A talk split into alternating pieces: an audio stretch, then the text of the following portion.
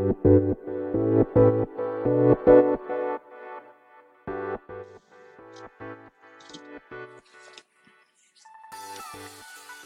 い、始まりました。本を読んでは独り言ラジオ。私、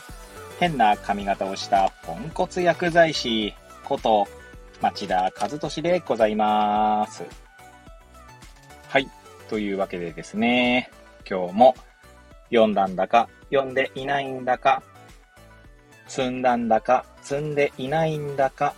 といった本たちの中からですね、一冊紹介して、ゆるりと語っていきたいと思います。本日お届けいたします本は、絵本ですね。羊のロッというタイトルの絵本でございます。こちら、アヌ・ストーナー作、ヘンリケ・ウィルソン、絵、大島香織、役。えー、そしてですね、こちらは、なんだ、えー、っと、久方チャイルド、株式会社久方チャイルドから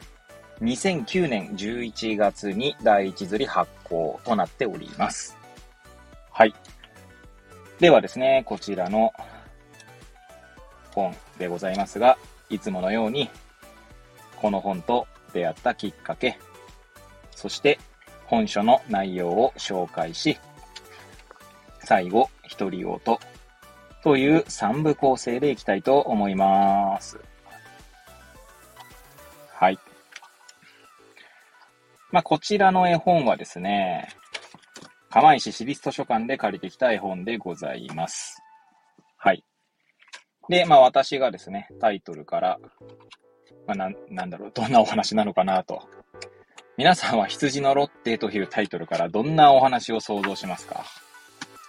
まあ、こちらね、羊のロッテっていうぐらいなので、まあ、ロッテという羊がいて、まあ、その羊のロッテが何かする物語なんだろうなぐらいのまあ想像はできるのかなと。まあ、私もその程度の 想像でございましたが、はい。まあ、どんな内容だったかなというのは、まあ実際読んでみるとですね、ほうほうみたいな、こんな感じかと。まあそしてですね、個人的にはこのロッテと、ロッテ以外の羊たちの、このなんて言うんでしょうね、絵柄の違いと、この可愛いロッテの絵がですね、まあ素敵だなと思って読んでみました。読んでいました。はい。ではですね、まあ、本書の内容紹介といきたいと思いますけれども、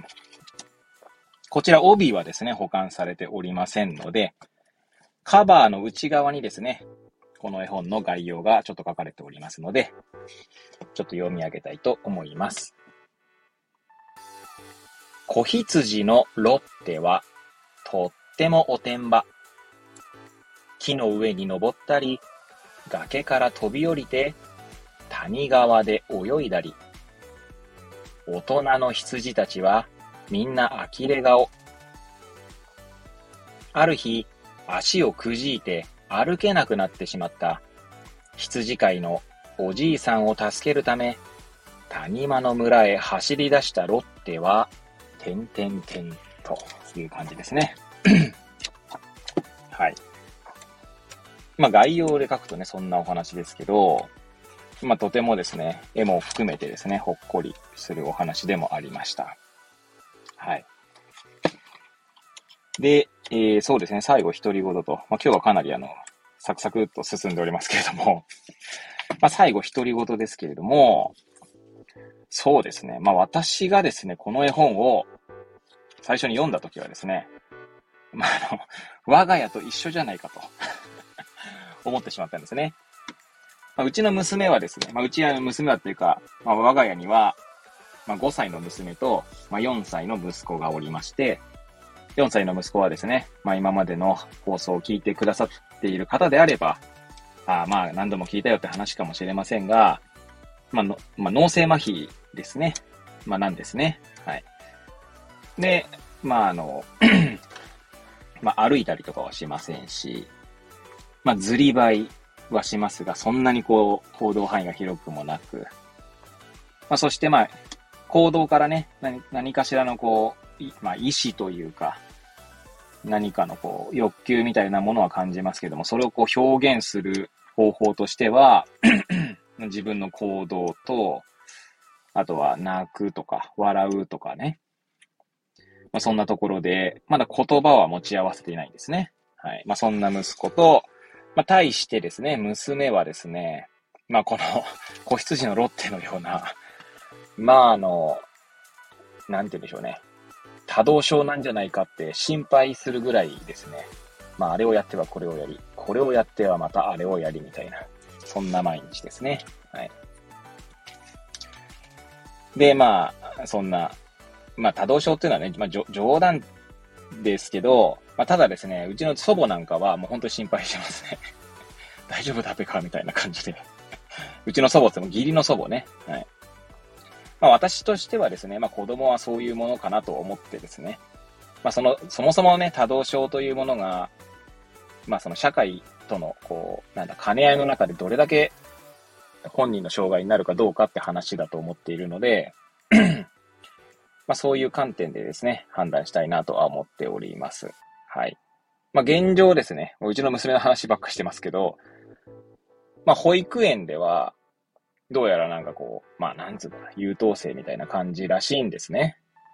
なので、おそらく保育園ではですね、社会性という中、なんだろう、社会の中で、保育園という社会の中で、まあ自分を押し殺して、押し殺してまでとちょっと語弊がありますけど、まあ周囲の空気を読みながら、まあいい、いい子ちゃんを演じているっていう言い方も、ちょっと言い方はね、さておきですけど、まあその分ですね、まあ、なんだろう、自分の、自分でこう、押し込めた欲求みたいなのを、まあ、家の中で発散してもいいのかなと思っているので、まあ、ただですね、その中で、まあ、徐々にですね、その家族という社会の中で、社会というか共同体の中でですね、まあ、お互いの自由を尊重しながらやれればいいのかなっていうことも、まあ、語りかけつつ、娘の話も聞きつつっていう感じでやっていければいいなとは思っておりました。はい。すいません、なんか娘の話とか息子の話が長くなりましたが、まあ、この絵本でですね、えー、思った、まあ、この絵本を読んで感じたことというのはですね、まあ、なんて言うんでしょうね。子供のうちっていうのは、やはりこう、なんて言うんでしょうね。自分の輪郭を確かめるがごとく、まあ、ちょっと大人が見ると危ないような行動をしたりとかですね。まあ、そういうまあ、それこそ大人が見ると危ない行動をした時に大人がどういう対応をするのかとか、別に試しているわけじゃないんですけれども、まあ、そういうことからですね、まあ、いろんなことを学んでいるんだろうなと思うんですね。で、対してですね、大人というのは、もういろんな経験をしてですね、まあ、そんな、まあ、ある種冒険的なことをしなくなってくるので、そういった大人から見ると、その、リスキーな行動する子供の行動がですね、なんだろう、ちょっと危なっかしく見えるみたいな。まあ、それがですね、こう描かれているような気がしました。まあ、子羊のロッテはですね、先ほどもご紹介したカバーの内側の文章だととってもおてんばだと。でも大人の羊たちはみんな呆れ顔だと。でもですね、そういうロッテだからこそ何か緊急時にはですね、即行動に移せたっていうこともあるんだろうなと。まあ、ちなみにこの羊飼いのおじいさんを助けるために行動できたのはロッテだけで、まあ、大人たちはですね、様子を見てしまうわけですね。どうしようどうしようと。今夜だ、みたいな。今から行っても間に合わないみたいな感じでですね。なんで現実社会をこう表しているのかなと思ったりもします。なのでやはりこう若さっていうものがですね、やっぱりこう何かをこう突き動かすには必要なんだろうなと思ったりもしますね。なんか自分の過去を振り返ってみてもですね、まあ、20代の頃っていうのは、まあ、なんだろうな、もっとエネルギーがあったなと。まあ、エネルギーがあったなって言うと今がないってわけじゃないですけど、エネルギーの方向性が違うのかな。もう他者を巻き込んででも、なんとかしなきゃみたいなエネルギーは、まあ若い頃の方、若い頃が20代の頃の方があったなと思いますね。まあその後ですね、まあ言い方はさておきですけど、資料深くなったという言い方もできるかもしれないし、単なる落ち着いたおっさんになったという言い方もできるかもしれませんが、まあ、41になってですね、まあ、即行動みたいな感じにはならなくなってきたんですよね。まあ、それがある意味老化なのかもしれないし、まあ何なのかちょっと私はわかりませんが、経験を積んだという見方もできるのかもしれないし、まあただですね、若い人のなんか邪魔はしたくないなっていう気持ちもありつつ、なんでまあなるべくですね、娘の、まあちょっと話をまた我が家に戻しますけど、娘のですね、まあ欲求というものをですね、満たしてあげながらも、なんかこう、満たしてあげながらっていうのはですね、なんか満たしてあげれるように関われればいいかなと思っていました。はい。まあ、そんなことをですね、ちょっと語りたくなるような ま私にとってはですね、まあ、そんな語りたくなるような絵本でございました。はい。まあ皆さんがですね、この羊のロッテを見てどう感じるかはですね、まあ皆さん次第だと思いますので、もしよろしければですね、手に取って読んでいただければと思います。はい。ということでですね、今日はここら辺で終わりたいと思います。本日は絵本ひつじのロッテをお届けいたしました。くだらない私の番組ではございますが、また遊びに来ていただけると嬉しゅうございます。そしてそして、備考欄にもですね、リンクを貼っておりますけれども、ノートの方ですね、そちらの方にも毎日記事を投稿しておりますので、まあ、もしね、お時間あればですね、えー、まあ遊びに来ていただけると嬉しゅうございます。はい。まあ、ちなみに 前も言ってますけど、私の番組はですね、別に特にこう、ね、こんだけコンテンツがですね、たくさんある中でですね、まあ、むしろ、あえて私の番組を聞いてくださる方たちにですね、もう感謝しかありませんね。本当に。はい。なので、まあ、あの、別にその、高望みしているわけでもなく、なんか、ただ単にですね、自分は、自分がやりたいようにやっているだけなので、はい。そんな番組に訪れてくる、いただけるですね、皆さん、存在になって、存在あってこそだと思ってますので、本当感謝申し上げます。はい。というわけでですね、また次回お会いいたしましょう。ごきげんよう。